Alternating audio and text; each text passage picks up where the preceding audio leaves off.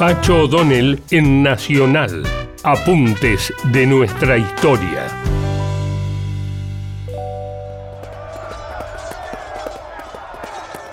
Los años de anarquía y guerras fratricidas que se extendieron a lo largo de gran parte del siglo XIX en nuestra patria fueron de una extremada crueldad. Unitarios y federales saqueaban, torturaban, degollaban, empalaban. Ambos bandos hicieron una guerra sin prisioneros. Sin embargo, mientras algunos pasaron a la historia consagrada como bárbaros, tal es el caso de Facundo Quiroga o Pancho Ramírez, federales, otros no perdieron su condición de civilizados, como José María Paz, unitario. Pero Domingo Arrieta, que fuera oficial de paz en la campaña de la Sierra, cuenta en su memoria de un soldado. Mata aquí, mata allá, mata acullá, mata en todas partes. No había que dejar vivo a ninguno de los que pillásemos y al cabo de dos meses quedó todo sosegado. Se calcula que fueron 2.500 los muertos y desaparecidos en esta represión civilizada. Tampoco Lavalle dejó fama de sanguinario. Sin embargo, es suya la proclama contra Estanislao López. La hora de la venganza ha sonado.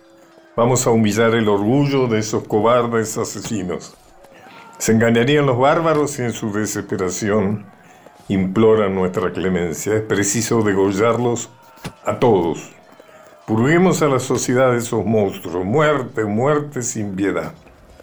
También del mismo Lavalle.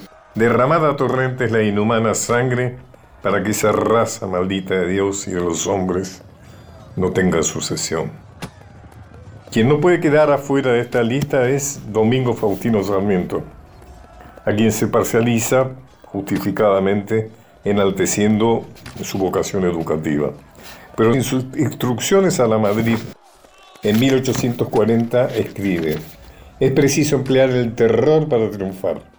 Debe darse muerte a todos los prisioneros y a todos los enemigos.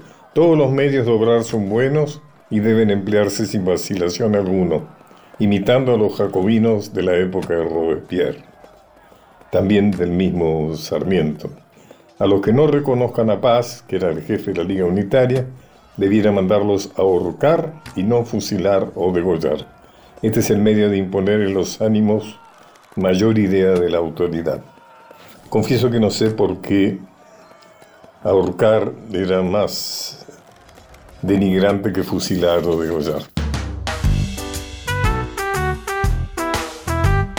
Volvé a escuchar estos apuntes de nuestra historia por Pacho O'Donnell en www.radionacional.com.ar.